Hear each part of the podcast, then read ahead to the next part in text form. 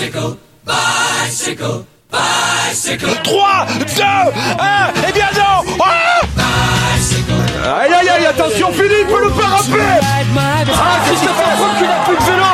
Christopher Froome à pied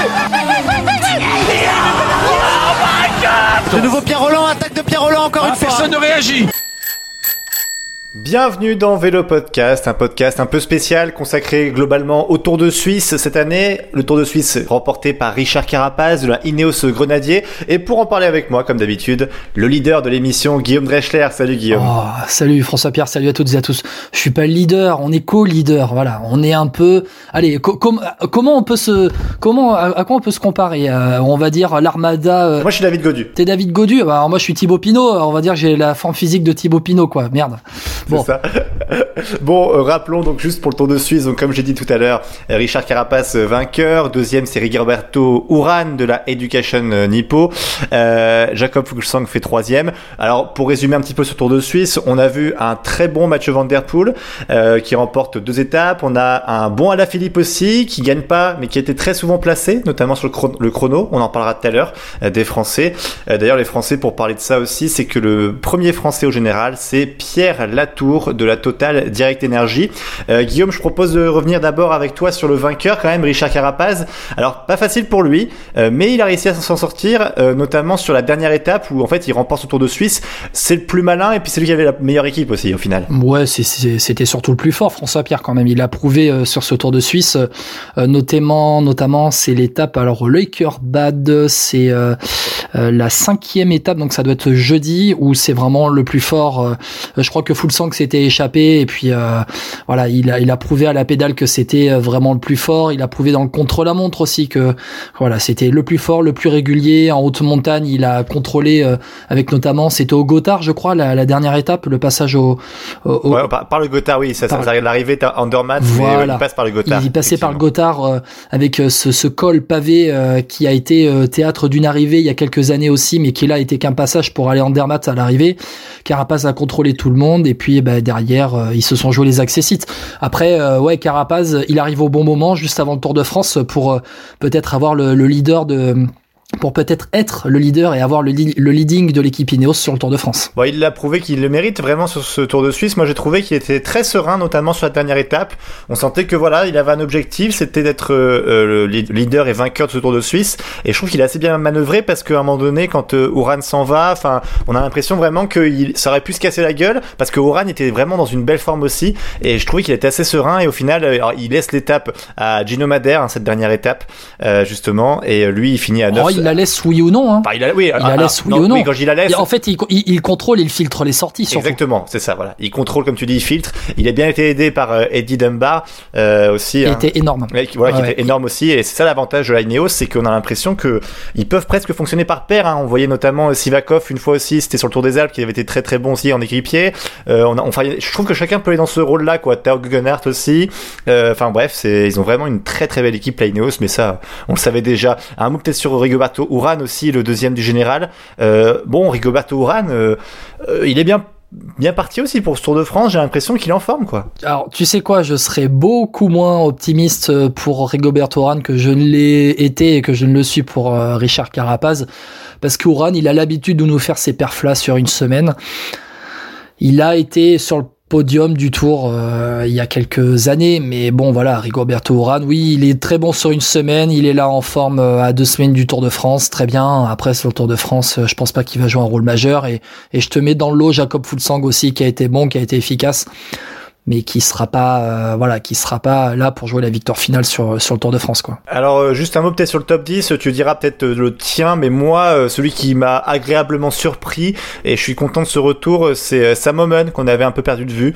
Euh, alors il fait, il fait huitième au général, il a pas été hyper influent hein, sur les étapes, mais je trouve qu'il revient dans une belle forme aussi et c'est un coureur que, que j'aimais bien avant et qu'on avait un peu perdu de vue depuis quelques mois. Euh, donc de le revoir à un niveau correct, hein, je trouve même plus que correct, ça me fait plaisir. Ouais, bah ça fera un bon équipier pour la Jumbo Jumbo-Visma sur le Tour de France. ça fera un bon équipier. Oui, oui, ça m'emmène. Voilà, c'était, c'est un peu l'éternel espoir, ça m'emmène. Moi, euh, ce serait plutôt Michael Woods que j'aime beaucoup, euh, qui a été bon et qui prouve aussi que c'est pas seulement un excellent puncher, mais que ça peut être aussi un très bon grimpeur. Il termine cinquième au classement final. Et puis, bah, j'ai envie de dire que c'est un peu l'éternel retour, mais Esteban Chavez, euh, il a quand même prouvé qu'il avait quelques bonnes jambes lorsque ça grimpait. D'ailleurs, en parlant de la Israel Startup Nation, hein, tu parlais de Michael Woods, on a appris que Chris Froome hein, serait sur le Tour de France en tant que capitaine de route, un capitaine de route à 5 millions d'euros par an. Il fait acte de présence, quoi. C'est quand même pas mal, hein, franchement. Moi, j'aimerais bien être capitaine de route. Hein. Guillaume, tu peux postuler si tu veux pour être capitaine de bah, route chez une équipe française. Faut voir. Je suis plutôt capitaine de soirée, moi. C'est-à-dire, euh, c'est ceux qui conduisent, c'est ceux qui ne boivent pas, voilà. Mais à 5 millions, je veux bien faire capitaine de soirée aussi. Hein. bon, euh, un mot peut-être aussi sur les Français. Alors, évidemment, sur les Français, je disais tout à l'heure, euh, au général, Pierre Latour fait 11e. il a été globalement, enfin, j'allais dire transparent, non, mais c'est-à-dire, c'est toujours pareil. Il était dans la deuxième, troisième catégorie des coureurs, on va dire, sur les étapes de montagne. Mais j'aimerais qu'on s'attarde sur peut-être déjà Julien Lafilippe, qui a fait un très bon Tour de Suisse, qu'il quitte parce que justement il est papa avec Marion Rousse, hein, du jeune Nino à la Philippe. Alors juste deux secondes, on retient cette date, le futur vainqueur du Tour de France, euh, alors 2046 selon euh, dans la musette, c'est moi, mais je, dirais, je mettrais plutôt 2050 pour se donner un peu de marge. Euh, Nino à la Philippe est né, voilà, futur vainqueur du Tour de France 2050. Mais pour parler des performances, à la Philippe bluffant sur le chrono déjà de la première étape quand Stéphane Kuhn gagne, il est cinquième.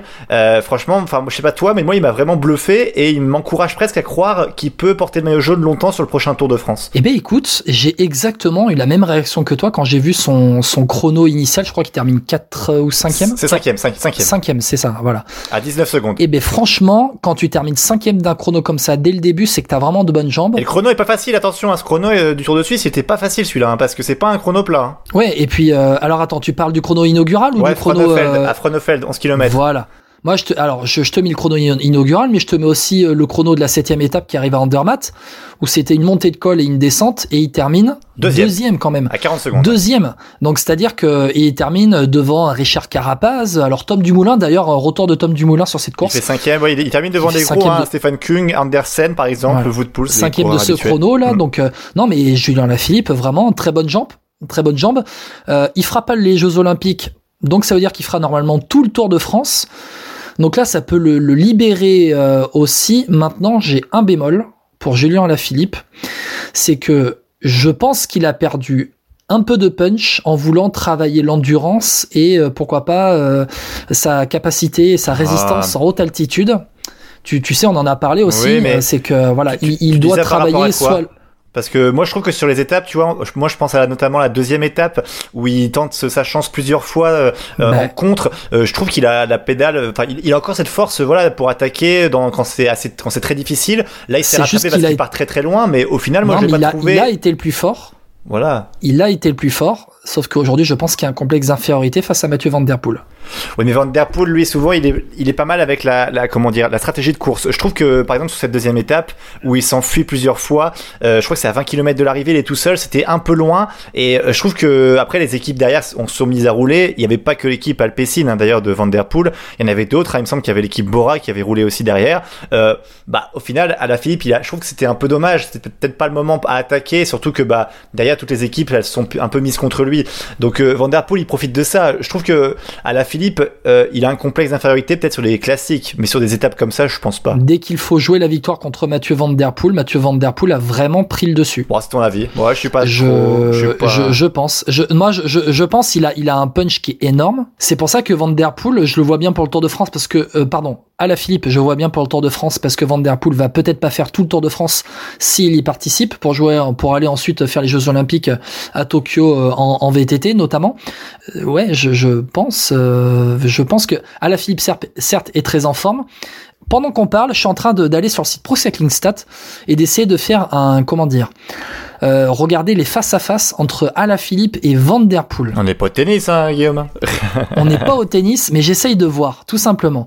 Euh, que, que donne Alaphilippe face euh, à Van lorsque l'un est sur la course et, et l'autre non? Eh ben c'est très marrant parce que par exemple j'ai du Milan-San Remo, Van Der Poel termine 5e, Alaphilippe 16. J'ai le Tour des Flandres, Van Der Poel 2, Alaphilippe 42e. Sur le Tour de Suisse, alors bon on enlève le contre-la-montre, mais regarde les deux étapes que gagne Van Der Poel, Alaphilippe fait 3 et 8e.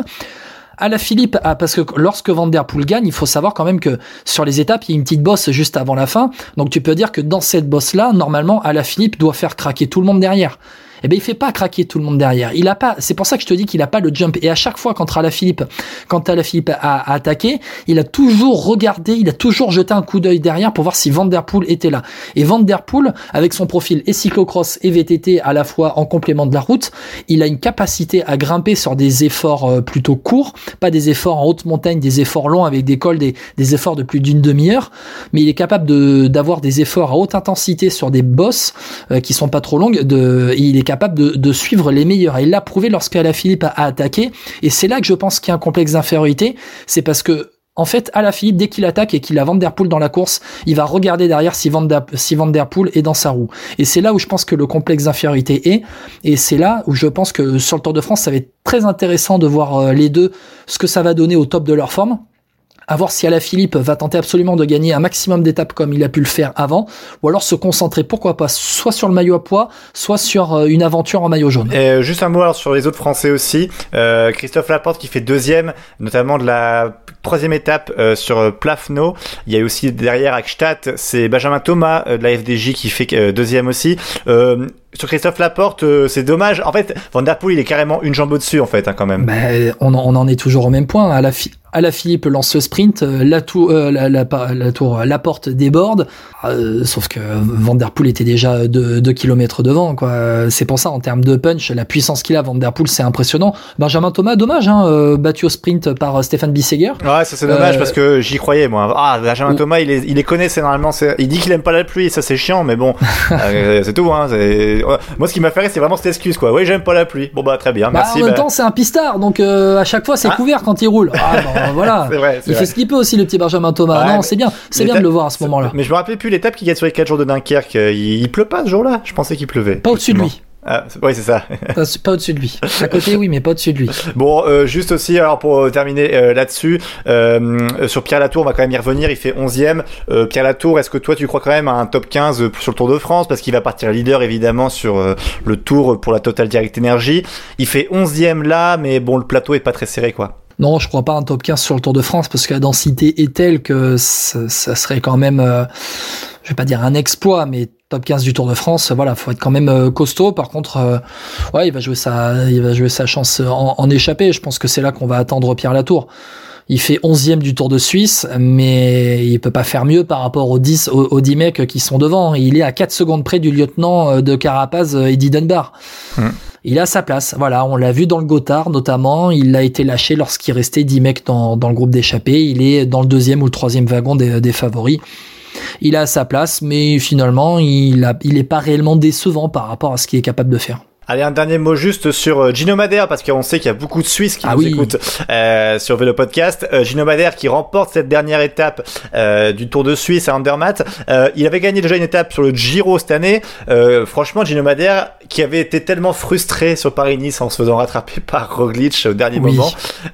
au final, il fait quand même une sacrée saison. Et Gino Madère, alors pas sur le Tour de France évidemment, mais sur la Vuelta, peut-être s'il l'a fait, ça j'ai pas regardé, mais Gino Madère c'est quand même quelqu'un qui à terme pourrait faire peut-être mieux que ce qui fait euh, à, choper des étapes, quoi. Pourquoi pas viser un top 5 euh, sur une Volta, par exemple? Exactement. Alors, je suis sur son programme de course, ça tombe très bien que tu en parles. Il ne fera pas le Tour de France, tout simplement parce qu'il a fait le Tour d'Italie. Tour d'Italie qu'il a abandonné à la, à la 12e étape, et il, est prévu sur le Tour d'Espagne. J'ai l'impression que Gino Madère, à 24 ans, il s'est trouvé. Il, a trouvé le profil dans lequel il veut être, c'est-à-dire un, grimpeur baroudeur. Et ça lui correspond très bien. Il avait euh, gagné une étape sur le, sur le Giro, sur les hauteurs d'Ascoli. Euh, il termine, alors je regarde, hein, notamment derrière, bon, Paris-Nice dixième, il est à sa place aussi en terminant deuxième à, la Colmiane. Et là, il gagne euh, sur le Tour de Suisse en faisant troisième du chrono aussi la veille, euh, remporté par Ouran devant la Philippe. Ça devient un très bon grimpeur.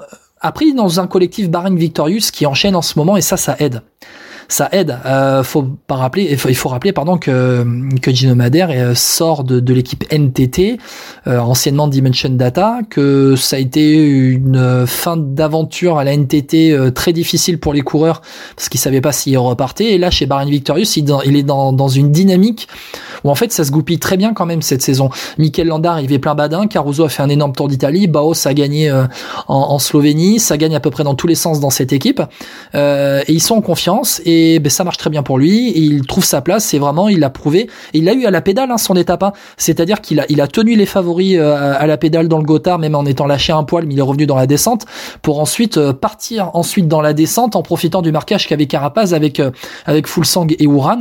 Et ensuite son sprint, il l'a maîtrisé. Je crois que c'était face à Woods d'ailleurs, je, si je me trompe pas. Face à Woods. C'est ça, face à Woods. Donc Woods grosse pointe de vitesse et Madère peut-être meilleure connaissance du terrain, je sais pas. Mais en tout cas, en tout cas Madère, oui, il, il trouve sa voie. Je trouve que c'est une très bonne nouvelle et c'est la confirmation d'un talent aussi. Effectivement, on espère voir ça sur la Vuelta. Guillaume, merci beaucoup. 15 minutes d'émission, c'était court, c'était souvent bon comme ça quand c'est court, comme on dit. la semaine prochaine, promis, on revient pour vous parler du Tour de France, un gros podcast au programme, évidemment, puisqu'on parlera, je pense, avec plusieurs de nos copains, évidemment, j'imagine un Valentin Jacquemet, tout ça, qui viendront parler du Tour de France cette année, les favoris, les Français, les enjeux de ce Tour, évidemment avec les Jeux Olympiques de Tokyo derrière, on parlera de tout la semaine prochaine. On essaiera d'avoir quelques invités pour vous également. ce sera voilà fin de semaine prochaine. la date, on vous la donnera sur les réseaux sociaux, sur Vélo Podcast. Hein, n'hésitez pas d'ailleurs à nous suivre sur Twitter, sur Facebook, parce qu'il y a toujours les MVP chaque semaine. Ciao à tous. Ciao.